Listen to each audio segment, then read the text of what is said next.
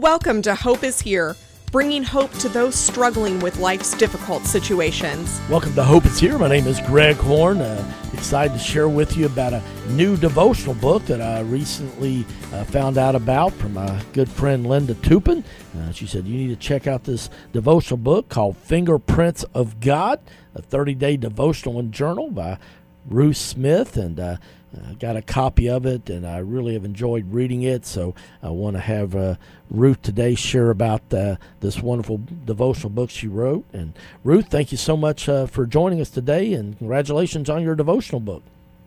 Well, thank you so much, and thank you for having me. Well, I've got to ask you, uh, what inspired you to write this 30 day devotional book? Well, I'm going to have to say it was God inspired. Um, I was um, really seeking His guidance on leaving um, my 40 hour week job in the medical field and uh, had been praying for probably two and a half years for God to give me the desire of my heart to be able to stay home and take care of my parents that were elderly and um, COVID hit and here I am in the medical field coming home to them. So um, it really weighed heavy on my heart. Trying not to get them sick and things, and uh, so I really was struggling hearing God's voice and just um, really needing Him to speak to me. And so actually, I asked two of my friends um, that live one hour away and one three hours away to do a Bible study with me, and they were like, "Sure, just pick out something." And uh, so we started a Bible study and zoomed once a week. And uh, three weeks into that, the Lord spoke loud and clear for four mornings in a row at my kitchen stove. And um, one of my friends, she's a big journaler, and she's like, "You've got to write that down." And I'm like, "Okay, but I'm not a journaler, you know." And um, so, anyways, I sat down at my desk like the next week and um, with a notebook and a pen, and it was like I didn't have a pen in my hand and all I could see was a typed up book. So that's where it began. Well, I love that. You know, you you sought God. Uh, you reached out to a couple people uh, and said, "Hey, walk on this journey with me." You got in God's Word, and uh, I think it, to me, just a story that always speaks to me is I say a story, but just it was Jesus' life. But before he was getting ready to go to the Garden of Gethsemane and pray, and uh, you know he asked Peter, James, and John to pray with him. Of course, those were kind of his three close friends, and obviously uh, Jesus, you know, didn't have to have anybody because he had God, but I think he was modeling for us that uh, you know we need to do life with others, and I love that you did that with a couple of your friends, and sounds like uh, God showed up. He did in a big way. So yeah, but I, I'm like you. I do think that uh, he gives us uh, strong Christian friends to uh, support and to lean on, and um, you know they're two of my best. So. All right. Well, one of the things that I want us to do today, and uh, we're going to do tomorrow, is just uh, we'll talk more about the book and things, but you, you wrote just some wonderful devotionals that uh, I like them because they're short, but they're powerful, and so people can't use the excuse, "Well, I don't have time," because uh, everybody would have five minutes to do one of these. But you started off with uh, something that I haven't had for a while, but I'm going to have to try to see if I can find a loaf. You wrote one, the very first one, on the lesson of the sourdough bread. So share with us, uh, share with us about that devotion. Okay, well, this was the one this is where it all began. So this was at my um, kitchen stove. So if you don't mind, I'll just read through this real quick. Absolutely. Um, so the lesson of the sourdough bread, uh, which is day one. Sometimes we ask the Lord to answer prayers in specific ways. I am learning that His ways are not my ways. For two years, I have prayed for God to give me the desire of my heart to be able to stay home and take care of my parents and eventually my husband while working as an independent beauty consultant full time.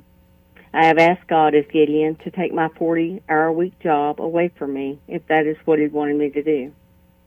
As I learn that His ways are not my ways, I'm also learning that He is asking me to step out on faith and to trust Him. I'm learning to listen to Him speak and responding to His request. Is it hard? Absolutely. Will it be worth it? Absolutely. He has spoken to me in many ways over the uh, last few weeks. even being comical and making me laugh. The lesson of the sourdough bread has been the loudest. As I visit, visited the Amish store in search of canning salt, I felt myself drawn to the sourdough bread. Let's face it, you can't go to the Amish store without buying sourdough bread. As I have battled hearing God speak to me, I am also learning to trust in His provision. The morning after I purchased the sourdough bread, I woke up in anticipation of how good it would be. I proceeded to cut off two one inch thick slices and load it on the butter as I heated the iron skillet with my mouth watering. As I fixed my toast, a dear friend sent me her daily bread devotional. Knowing my situation, she felt led to share it with me. What I had been struggling with was brought to life in those words. Reading the devotional as my bread toasted, God spoke loudly and clearly as He proceeded to let me know that He would provide for me and my family.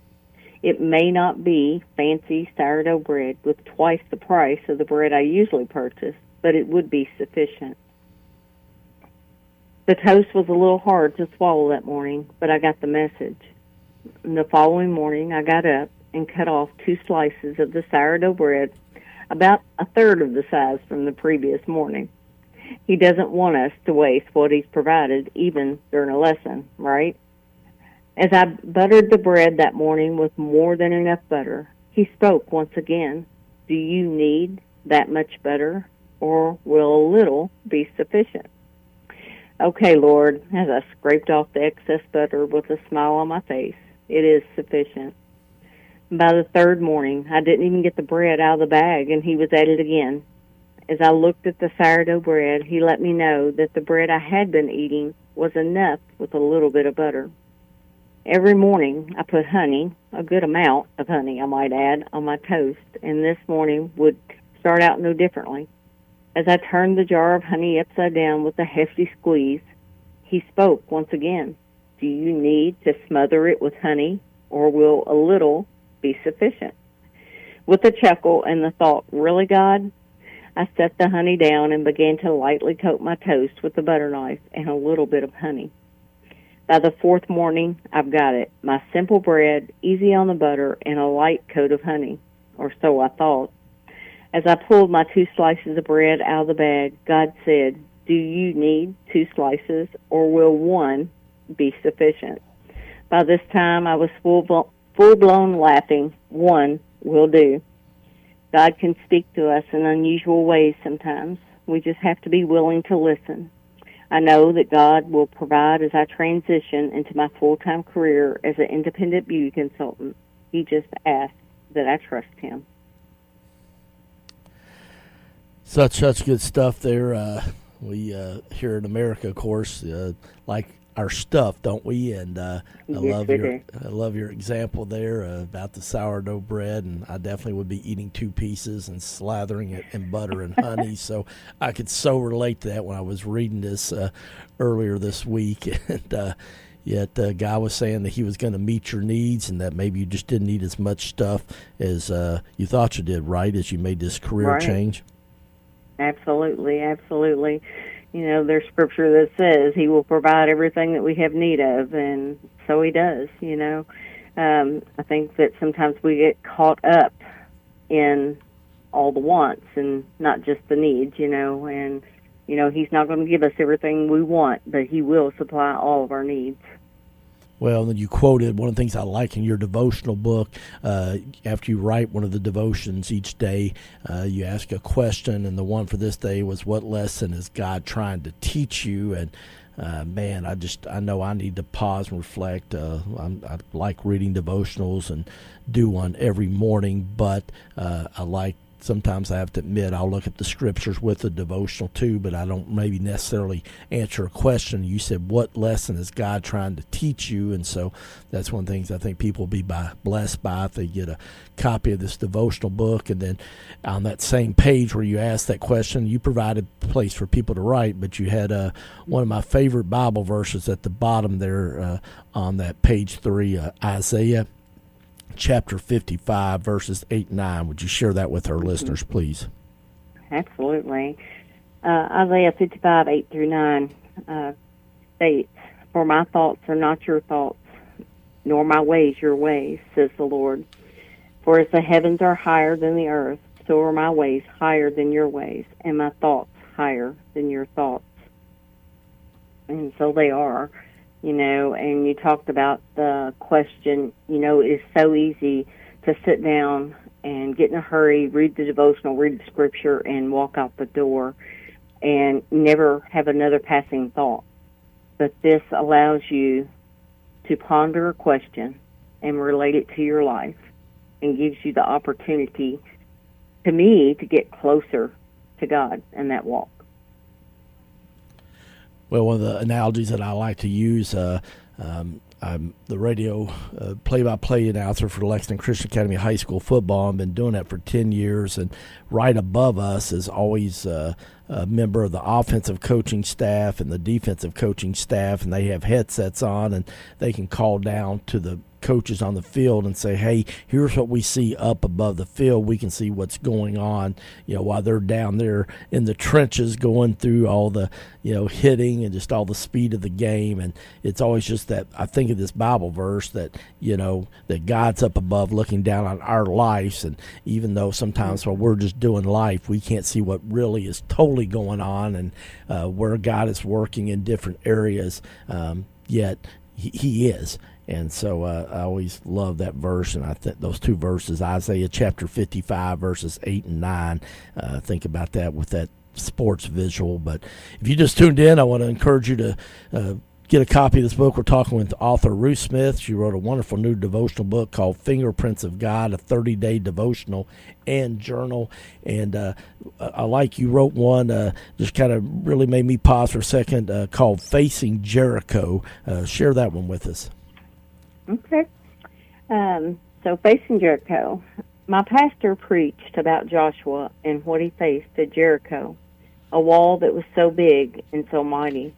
How could he ever defeat his Jericho?